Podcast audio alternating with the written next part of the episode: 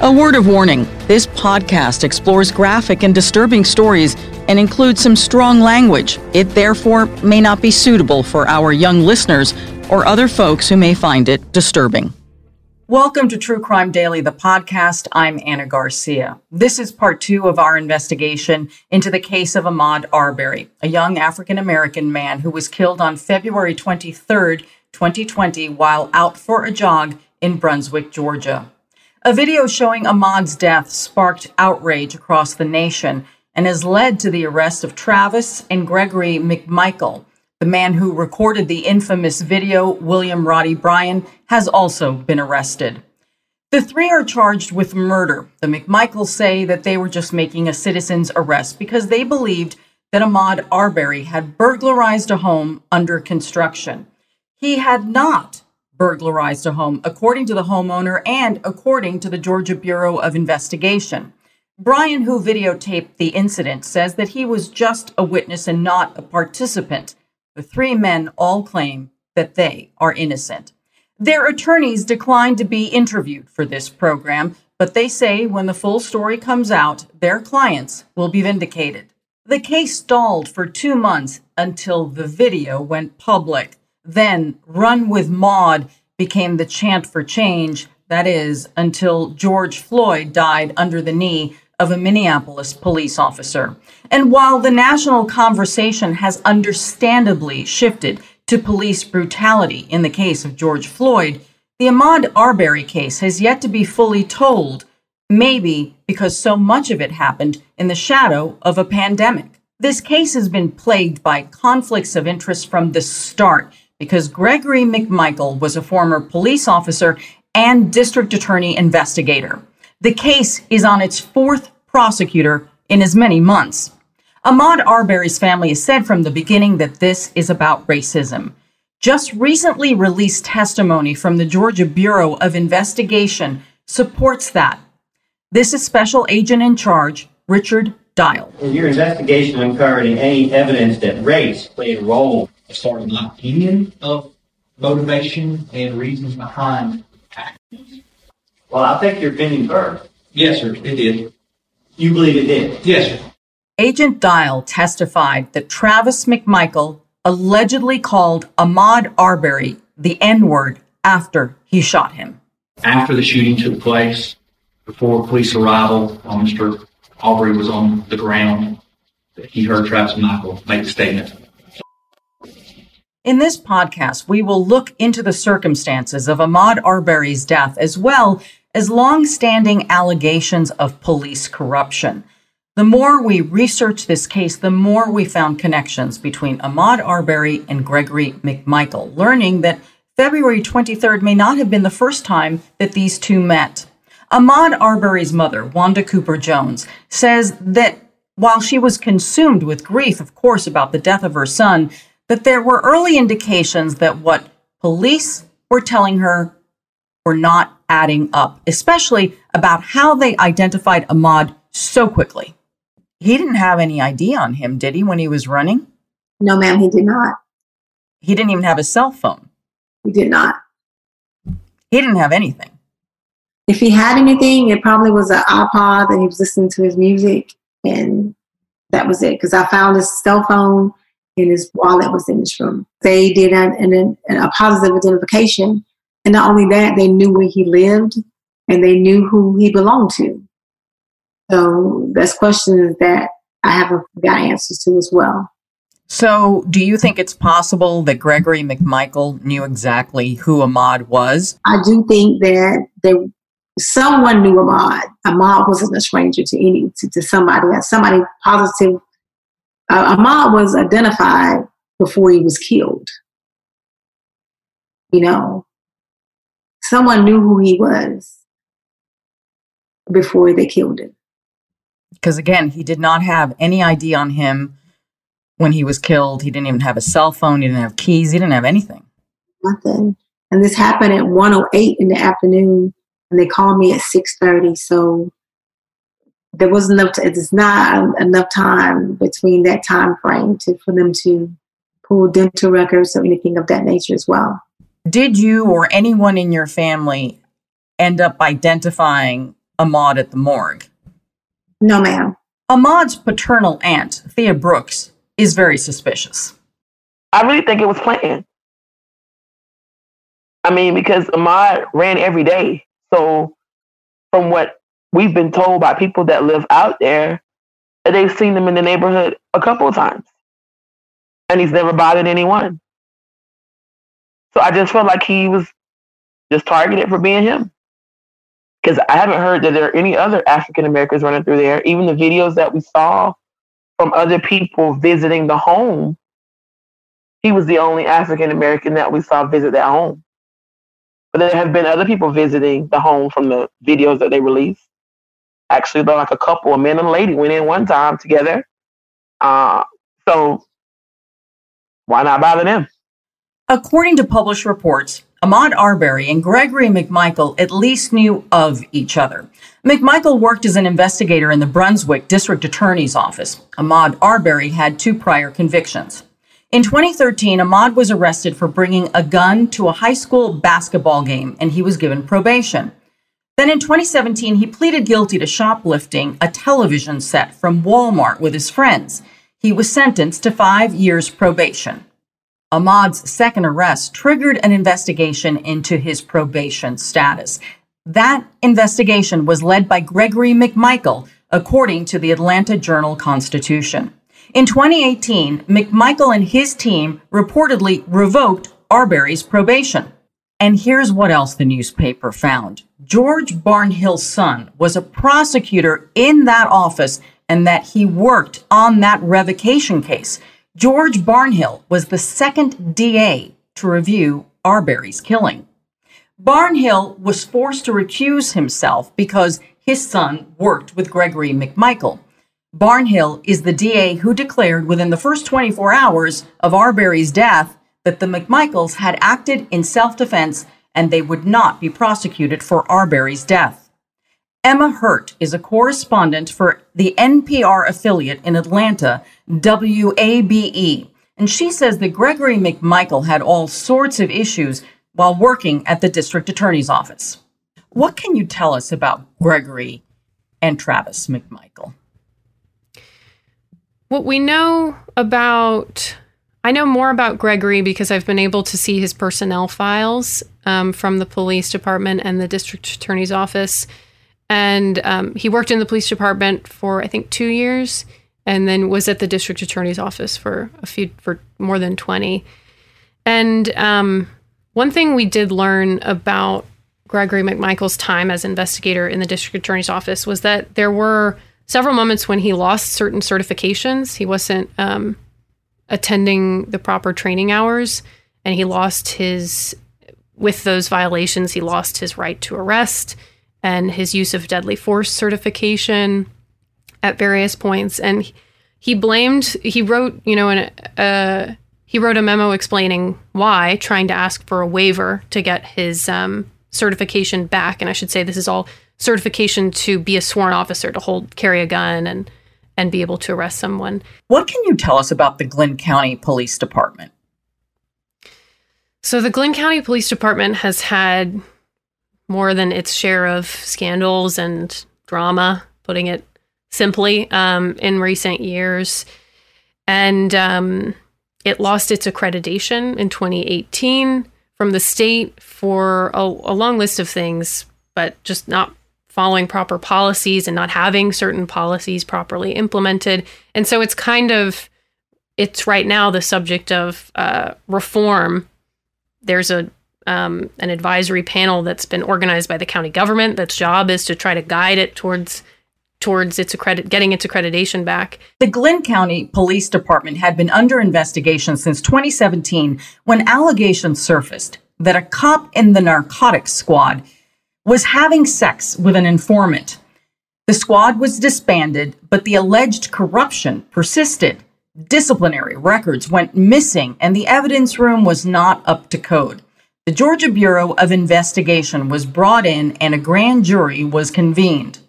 Just five days after Ahmaud Arbery's killing, the police chief, John Powell, was indicted on four counts that included influencing a witness. The chief has been placed on leave, but he refuses to resign. He says that he is innocent and he plans on fighting the charges. All of those problems have led to calls to get rid of this department entirely and just have the sheriff take over policing the area. Civil rights attorney Chris Stewart is representing Ahmaud's mother. This is from the grand jury investigation into the Glynn County Police Department. There is an ongoing culture of cover up, failure to supervise, abuse of power, and lack of accountability within the administration of the Glynn County Police Department. This is the same police department tasked with figuring out what happened that day on Satilla Drive. Yeah. And you would think that their district attorney, Jackie Johnson, who knew of all this, who has prosecuted some of the cops for corruption and different things, um, would know I need to get GBI immediately involved because I know the local police department can't handle this because they're about to be indicted or, you know, the grand jury's about to happen. Let me get GBI involved because I know their history. But she didn't do that. Can you explain to me what your concern is as far as the actual physical evidence and the collecting of evidence at the time of Ahmaud's killing?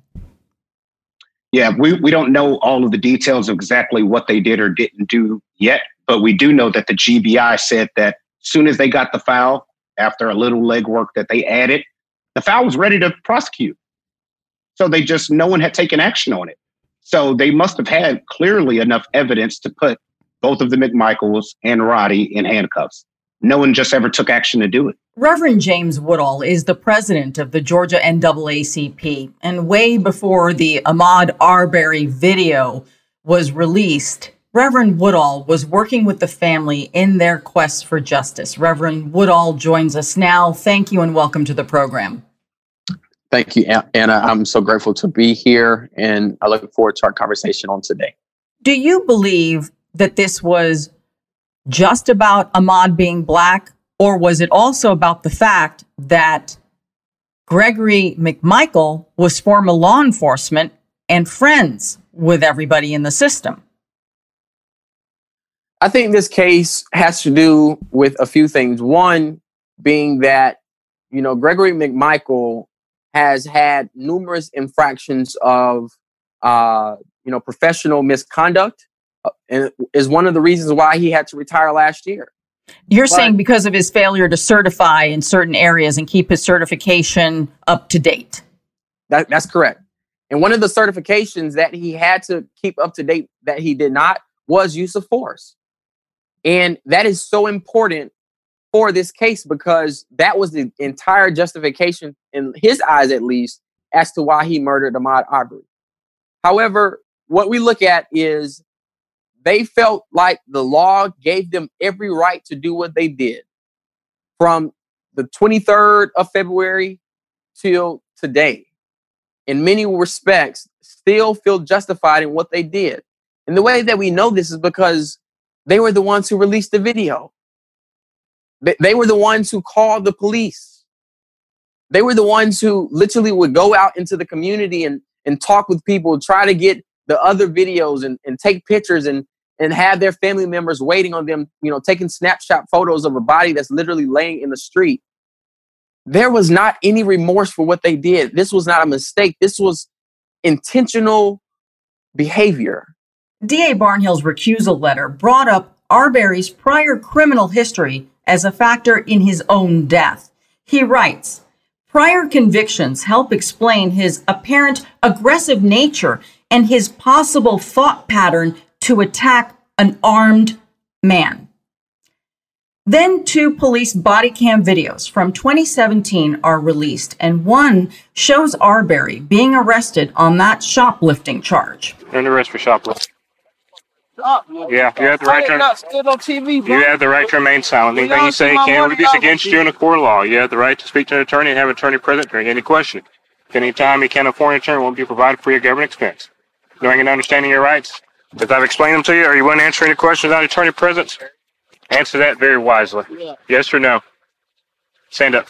The other shows police questioning Arbery, who was just sitting in his car, listening to music and rapping.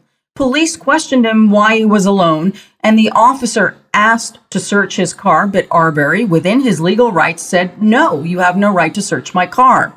Arbery is clearly agitated by what many see as the harassment of a young black man. He is searched for weapons and he is asked to get on the ground. When the second officer arrives, he attempts to tase Arbery, but his taser malfunctions. Toward the end of the incident, you can feel and you can hear Ahmaud's frustration at being picked on. I'm rapping. I rap, bro. I rap. Let's activate my day. I got one day off a week. One day. Okay. One day off a week. I'm trying to chill on my day off, bro. I'm up early in the morning trying to chill. How how does that affect what's going on with this case and how people feel about it?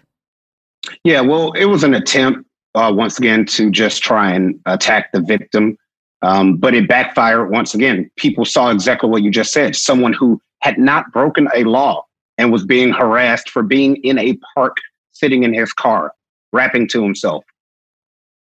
I, I mean, geez, what what what what do you want him to be doing? He's not breaking the law. He's sitting in his own vehicle. He's in a public park in a public area, um, and it just showed he followed commands. He listened to the officers. He was frustrated. I would be frustrated if you just start getting harassed and asked again, "Where do you work?" and you're telling people this is my only day off. I didn't break a law. I didn't do anything. Why are you even questioning me or messing with me? I didn't do anything. Um, so it, you know, th- this happens. You know, when when you become a victim in a case that has gone viral, is very public, your entire life is going to be dug through. Anything you've ever done. If you shoplifted something when you were 10 years old, it's going to be on the front page of a newspaper because you become dissected, even though your murder was caught on tape. Further victimizing the victim here. Yes, it's it's it's it's just what happens. Um, you know, and it's sad, but you know, if it's a African American victim, they're going to have their character assassinated again. We knew that they were going to probably try to say things not only towards us, but like they're doing now to try to assassinate Ahmaud's character by pulling up old videos from when he was a teenager and trying to use that to justify what happened to him. When those videos, the police body cam videos, were released a few weeks ago that showed uh, an interaction with Ahmaud, he was sitting in his car. It was his day off. He said he was just singing, rapping, and the police never did charge him with anything, but they almost did tase him. And you could see Ahmaud's frustration, you know, trying to explain, I haven't done anything. Why are you bothering me? What do you think that is symbolic of? It's not only symbolic, but it's li- it's the literal story of Black life in America. That every single day that you step foot out in, in, in this world, in this nation, that you are literally subjected to the kind of terror and violence and harassment from law enforcement and from other people. And he literally was doing nothing wrong. Yet still he obliged. He listened to the instruction of the officer. Officer told him to pick up his, pull up his hands. You know, he told him to get on the ground. He told him, you know, I'm, I'm gonna search you. He did all those things and he obliged 100%. Yet still another officer comes onto the scene and, and, and unless it was due to the malfunction of his machine, that the tase would have literally got him. He would have been injured that day. Have you looked at those videos? Man, neither of the two and I chose not to because that was my son in the living state. I, I don't want to see him. I want to see if I see Ahmaud in living state, I want Ahmaud to be standing before me. No, I- and in those videos, Ahmaud had a chance of life. And at this point, he doesn't have that. Was there something going on that year in 2017? The that year that he was arrested on the shoplifting charge was was there something going on? Was he having a hard time? My mom was here in my home. Um, th- there were some challenges that we had as a family that we was working toward, Um, something that that I, I remained a mother, total support to Ahmaud and anything that he had done. I was full. I was full aware that he had done that, and I stood. But I stood beside him, and we was going to keep. We was going to keep it keep it moving forward. So it was, I mean, we did. I mean, we did have some challenges, but it wasn't the challenges that we could not overcome. And did you feel that years later and right before his death, that Ahmaud grew up and had his life together? I would often see him getting discouraged on the things he had done in the past. And I would say to him, Ahmaud, I mean, people will often remind you of the things that has happened in the past. But we, we will not let the past determine our future. Anything that you choose to do, he knew that I, I stand beside him with total support. And where was he in the last part of his life? Had had he moved past that? Did he did he have renewed hope? I can honestly say that Ahmaud was on the right path. We had plans of him returning to school, um, taking up the trade as an electrician, like my brothers are.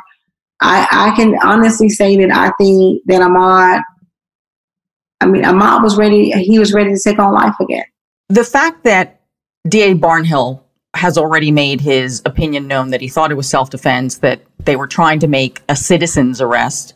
Uh, do you think that the McMichaels have at all any standing in that defense? You think it's possible that a jury in Georgia is going to believe that? Yeah, it, it it doesn't apply, which is the crazy thing. Legally, citizen's arrest does not apply to this situation. You know, my thing is just follow the law. You cannot uh, chase someone down, draw weapons on them, and uh, not uh, inform them, hey, you're under arrest or anything like that. They just said, we want to talk to you from what the police uh, report said. They're driving in a pickup truck with a man on the back holding a 357. Uh, Travis gets out of the truck holding, brandishing a shotgun while Ahmaud is just jogging. He tries to avoid them and get away. Um, they unlawfully detain him and, and murder him. It just doesn't apply. They did not see a felony get committed. They they did not. They didn't see a felony get committed. Um, they didn't see any crime get committed when they decided to chase after him. You cannot perform a citizen's arrest in that fashion. Um, it just doesn't apply. And it was just an attempt by uh, District Attorney Barnhill to justify any legal action. The three men charged with Ahmaud Arbery's murder say that it was self defense.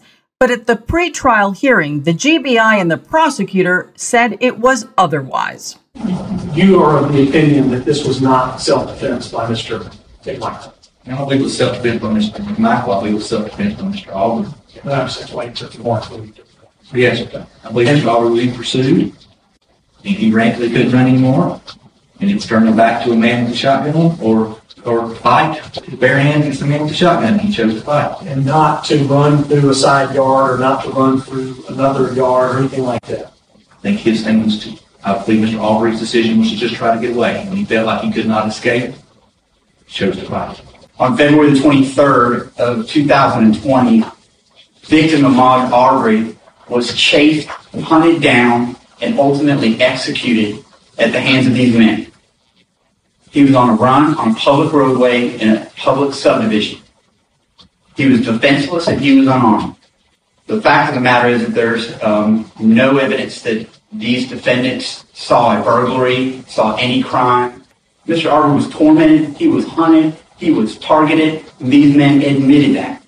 You can't turn around and use the words self-defense and justification as some sort of magic talisman to make those facts disappear. Ahmaud had zero obligation to stop in the face of these two pursuing pickup trucks, one loaded with two armed non-law enforcement civilians who literally chased him through a public neighborhood and a public roadway and gunned him down in broad daylight. We want a repeal of the citizens arrest law. That law is a outdated and racist statute on the books of Georgia's uh, official code that literally allowed for people to become enslaved again after the Emancipation Proclamation. As long as I saw you as an African American, as a as a Negro, we were able to literally call out to you and call you a slave, and that made you into one. It's what we call the perlocutionary acts of enslavement. And so the citizen's arrest literally did that. It identified people who were African American as non citizen and thus criminal.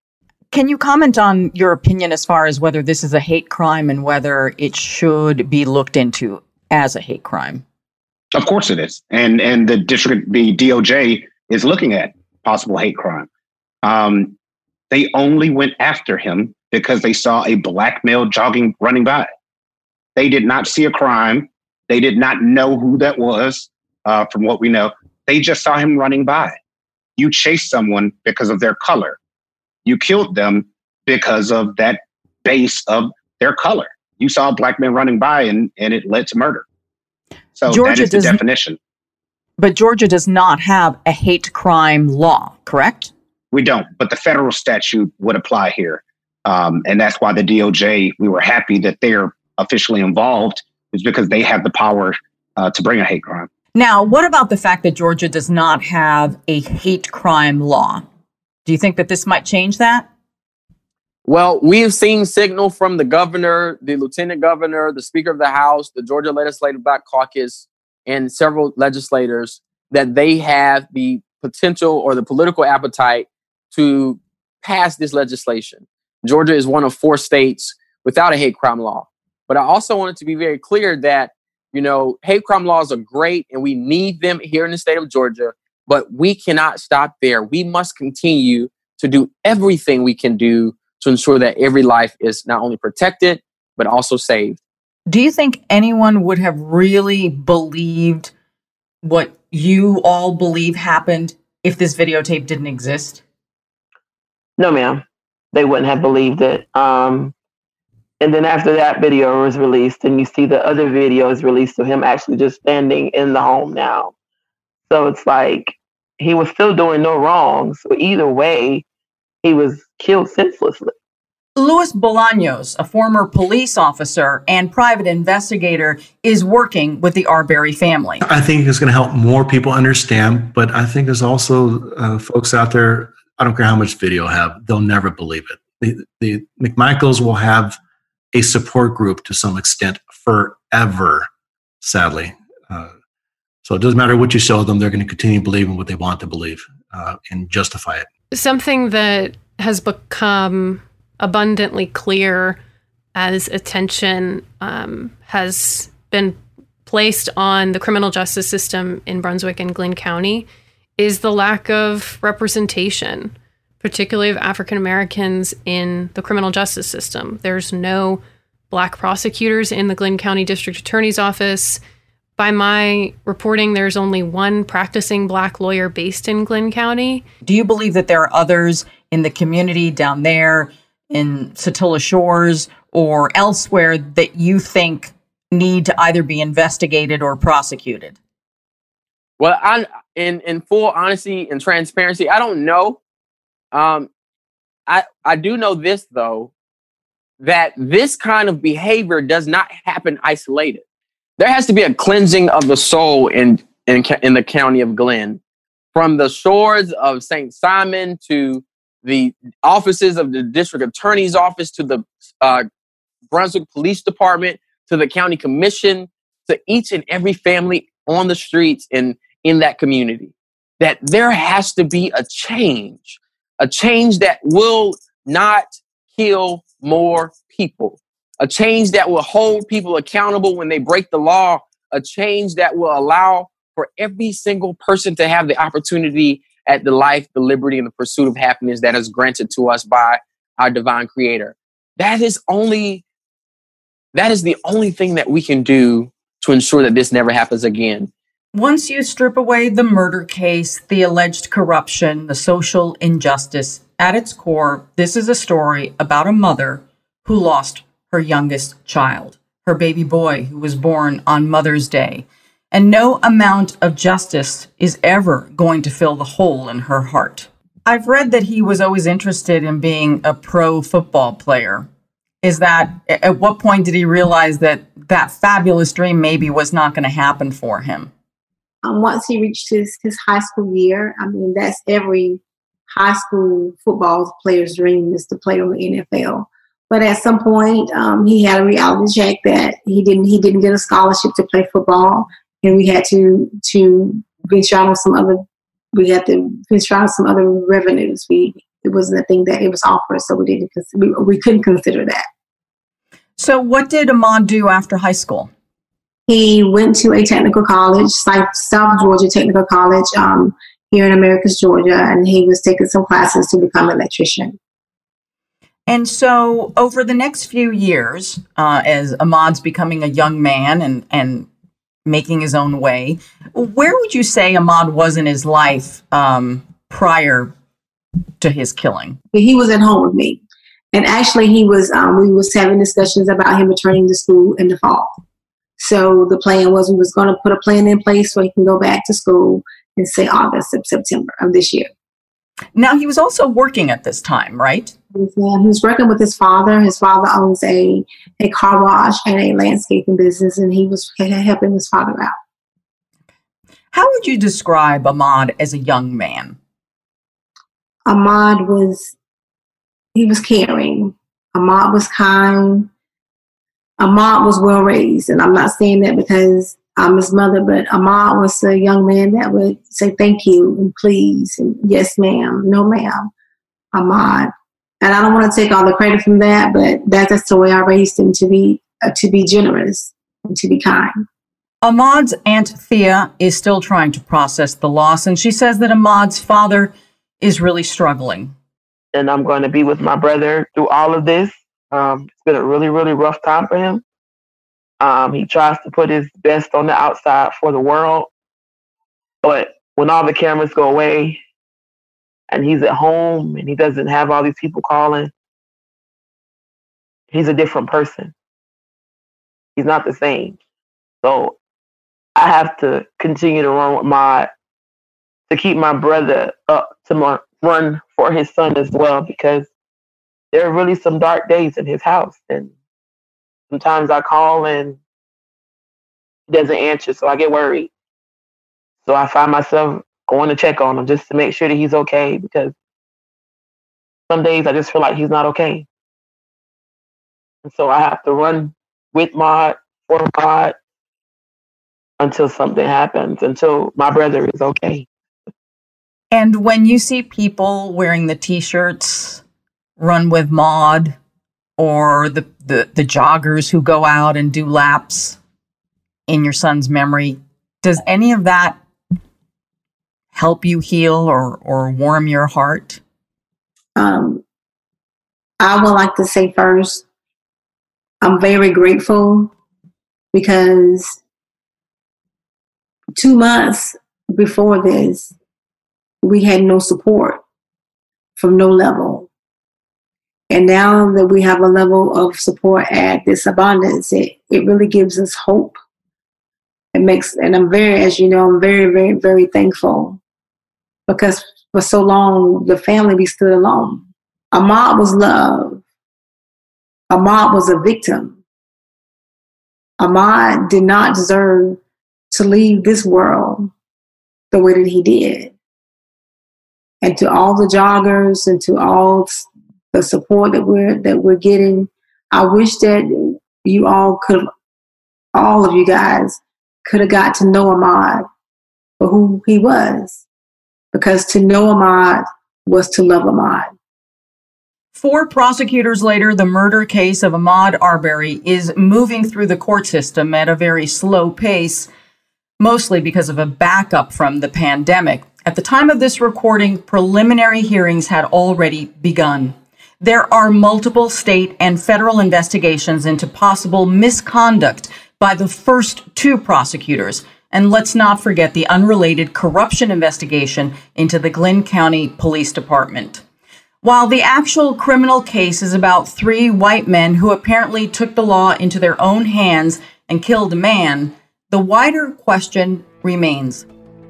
Did a white criminal justice system in southern Georgia protect one of their own at the expense of justice for a young black man.